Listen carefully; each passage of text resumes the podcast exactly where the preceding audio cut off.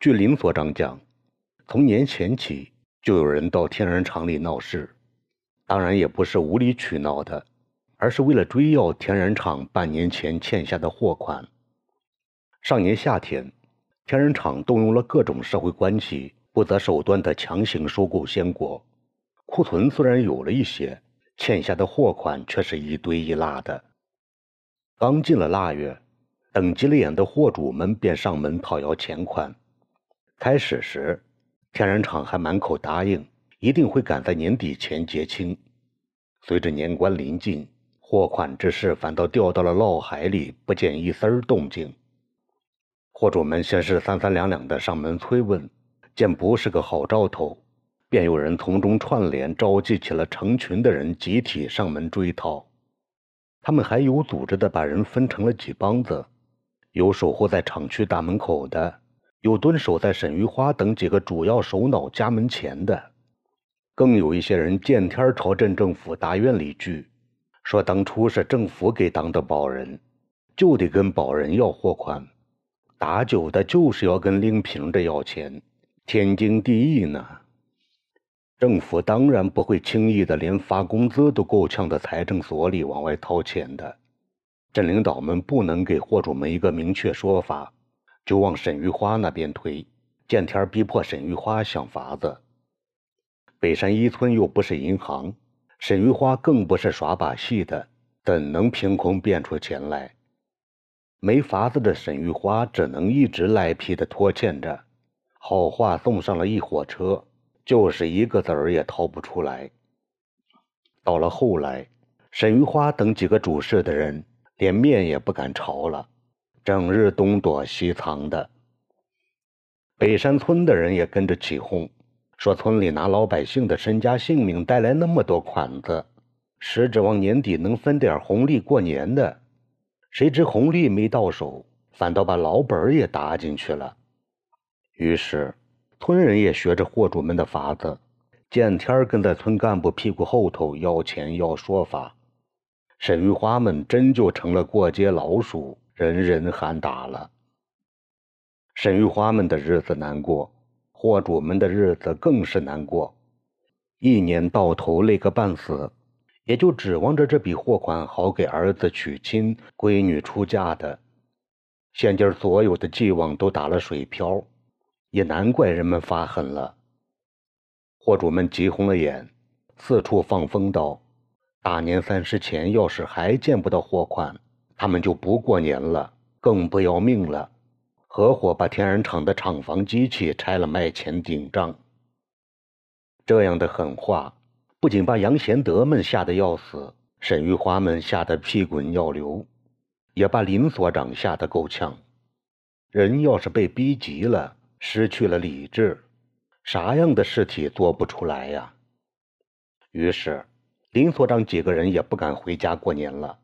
还跟县公安局汇报过了，又让沈玉花加派人手看护着厂子，叫他二十四小时跟派出所保持电话联系。甚至沈玉花还特地选出了几个机灵的人作为专职报信员，若是厂子里的电话线被人掐断了，就由这几个人赶来通风报信。腊月三十那天，果然就有二十多口子人聚在了厂区大门口。他们高喊着口号，叫骂着要钱拆厂房。北山村人吓得脸都绿了，赶紧紧锁大门，还借来了村里几只大狼狗壮胆撑腰。林所长带着两个干警，在干冷的厂区门前野地里足足待了一天一晚上，甭说过年了，连点热水都没喝上。好歹那天没有出事，林所长还暗地里高兴呢。谁知第二天，这帮子人又杀了回来，而且人数翻了倍，群情激愤，斗志昂扬，场面紧张的叫人喘不过气来。如此担惊受怕的挨到了今天，情况愈加紧急了。货主们不仅亲自前来索要货款，还把家里行动不便的老人和吃奶的娃子儿悉数带了过来。也不知是谁出的好主意。他们带了一个白棉布撕成的横幅，上面用黑墨汁子歪三斜扭地写着“讨还血债”四个大字，后面缀着一个重重的感叹号，用两根竹竿子挑着，在厂子门口前来回摇晃。一些老人和婆娘挥舞着绳子和农药瓶子，叫嚷道：“要是再不给货款，就一家家的全死在厂门前给你看。”有个年轻崽子鼓动众人道：“甭怕，这些个龟孙今儿个要是再不把钱还了，我就家去扛了炸药包子来，把这个吃人肉、喝人血的乌龟壳给轰喽！”林所长苦苦支撑着建药扎营的场面。又对了这帮赤手空拳的老少爷们无能为力。过了晌午，场面便真的乱了。有人开始不管不顾的砸门砸锁，还有人要翻墙进院。林所长再也不敢顾及太多了，就带着干警开始捉拿领头的人，逮了这个靠那个，才算把场面控制住了。于是，林所长就把领头的八九个人朝所里押解。闹事的人怕领头的人吃亏，也尾随着来到派出所，丧了满满一院子人。林所长苦笑道：“你俩说说，我还过啥年哦？要再出点人命关天的事儿，恐怕我这身黄皮也要叫人给扒喽。”母亲替他担忧道：“就这么光逮人，又拿不出钱来安抚，恐怕也不是个好法子呢。你还真准备把这些人都关到牢里啊？”林所长愁眉苦脸地回道：“人家又没有真的哄抢公共财产，有意扰乱社会治安，我拿哪条法律杠杠治罪啊？不过就是吓唬吓唬他们，叫他们别闹得太过分了呗。真要胡乱抓人治人，他们进不了大牢，恐怕我得先进去待着了。”凤问道：“打工叫你们犯难呢？镇领导们不出面安抚吗？”林所长回道：“咋不出面？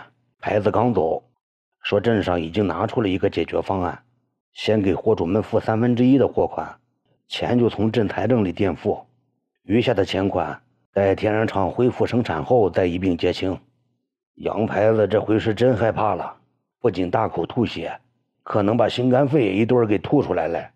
要不的话，这会儿我哪还有闲情跟你俩拉呱呀？早在院子里跟这帮祖宗打起来了。